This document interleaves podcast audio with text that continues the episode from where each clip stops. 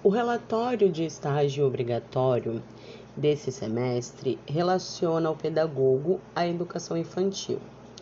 Dentre as várias áreas mencionadas nessa apresentação, irei abordar as perspectivas mais impactantes como pedagoga em formação.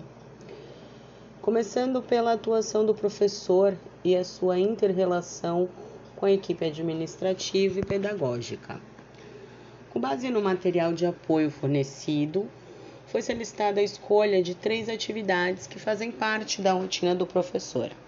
Então, minhas escolhas foram o planejamento anual, que é uma tarefa executada no início do ano, servindo como objetivo de aula a longo prazo, visando o que ministrar durante o ano letivo. É, o plano de aula, que se trata do formato, os conteúdos, os campos de experiência, o objetivo que deseja alcançar com os alunos e através de quais atividades. Lembrando que todo plano deve estar de acordo com o currículo escolar. E a terceira escolha foi a recepção das crianças na entrada.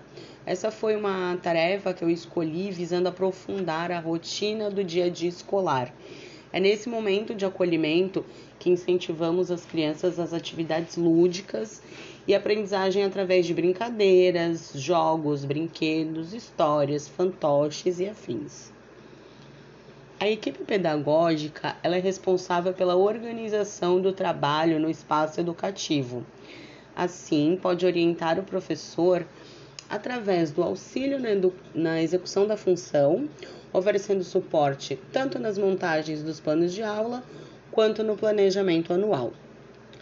Por fazer parte dos responsáveis na elaboração do PPP e na proposta curricular, o pedagogo tem como uma de suas tarefas mostrar aos professores de forma dinâmica como os acordos nos documentos mencionados devem funcionar na prática, tanto na política de gestão, quanto na determinação do currículo e no cumprimento da rotina escolar, quanto nas normas de conduta dos alunos e no processo avaliativo. Diferente da imagem geralmente padronizada de que a direção é responsável apenas pelo departamento administrativo, eles têm também seus deveres com o departamento pedagógico, trabalhando de forma coletiva com os demais integrantes do corpo docente e da equipe pedagógica.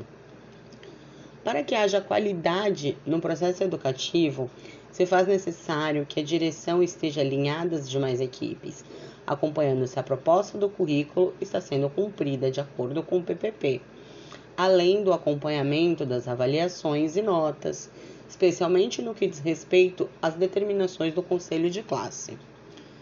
Porém, a direção é essencial não só no processo educativo, mas também no amparo à infraestrutura geral da escola, que envolve tanto os espaços físicos como as, como as salas de aula, quadras de esporte, brinquedoteca, biblioteca, laboratórios de ciência, laboratório de informática, pátio, parque, refeitórios, todo o espaço físico, como também os recursos de materiais didáticos, livros, materiais de papelaria e tudo o que se faz necessário para o êxito no funcionamento do espaço escolar.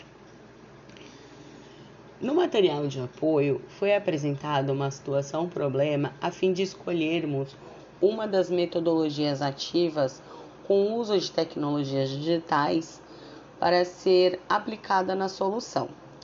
Eu escolhi a aula gamificada, que é o emprego das técnicas comuns aos games em situações de não jogo, adaptando o objetivo da aprendizagem a fim de motivar e tornar a tarefa mais prazerosa aos alunos. É uma forma alternativa que auxilia no ensino e que supera as abordagens tradicionais. A solução que eu optei para um dos problemas é a conversão do uso ilimitado do celular de forma educativa, utilizando aplicativos de aprendizagem, lembrando que esse formato de aula deve sempre ser aprovado previamente pela equipe pedagógica, está de acordo com o PPP e dentro do currículo escolar da instituição de ensino. Com o intuito de aplicar a gamificação, um tem um plano de aula onde o conteúdo visa entender sobre a, sobre a fotografia, conhecer sobre o uso da câmera do celular e análise da imagem fotográfica, além também de treinar a coordenação motora. Os objetivos gerais dessa aula são incentivar os alunos, por meio de atividades lúdicas, a explorar a câmera fotográfica do celular, estimulando a captar a captura de imagens e a apreciação pela arte fotográfica.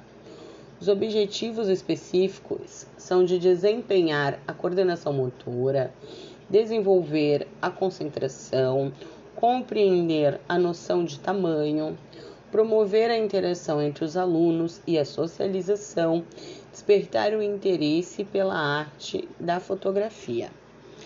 Então, essa tarefa ocorre em cinco etapas. A primeira é iniciar explicando aos alunos o que é a fotografia e mostrar a ferramenta da câmera em seus próprios celulares. Em seguida, é, solicitar que tirem fotos dos colegas de classe e da sala de aula. Depois disso, irão treinar, fotografar os alunos e observarão o que, que foi fotografado seguido da solicitação, em seguida será solicitado que escolham uma imagem para que seja reproduzida. E aí, na sequência, depois que cada aluno escolher sua foto preferida, eles irão transcrevê-la em forma de desenho. Os recursos para esta aula são o próprio celular dos alunos, papel sulfite A4 e o lápis de cor e a avaliação se faz com a finalização da atividade na íntegra, a socialização e a identificação do espaço e indivíduo. No segundo plano de aula, é, decidi tratar das ciências da natureza. O conteúdo visa comemorar o Dia da Árvore, que é 21 de setembro, despertando assim a consciência ecológica nos alunos. Os objetivos gerais dessa aula são conhecer as partes da árvore e elucidar sobre a importância do cuidado com o meio ambiente. Os objetivos específicos são de associar a importância das partes da árvore, desempenhar a coordenação motora e construir uma árvore 3D. Essa aula ocorrerá nos seguintes passos. Primeiramente, iremos levar um para a sala de aula um cartaz com imagem desenhada de uma árvore contendo suas divisões e explicar como ela é dividida. Em seguida, passearemos pela escola mostrando as árvores, folhas e texturas contidas naquele espaço. Após isso, explicarei, explicarei a atividade de colagem para que possam reproduzir uma das árvores avistadas no pátio escolar distribuirei o material de que cada um constru... distribuirei o material para que cada um construa sua própria árvore, enfeitando conforme a sua criatividade. Assim, poderemos criar a exposição do projeto através do nome Florestas, Floresta do Pré.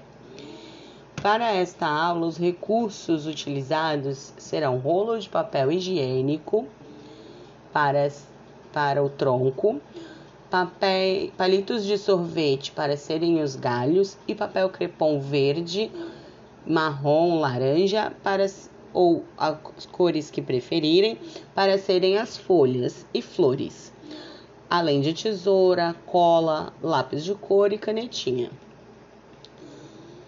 A avaliação neste plano de aula se faz com debate sobre a importância da árvore e com a completude do projeto em 3D.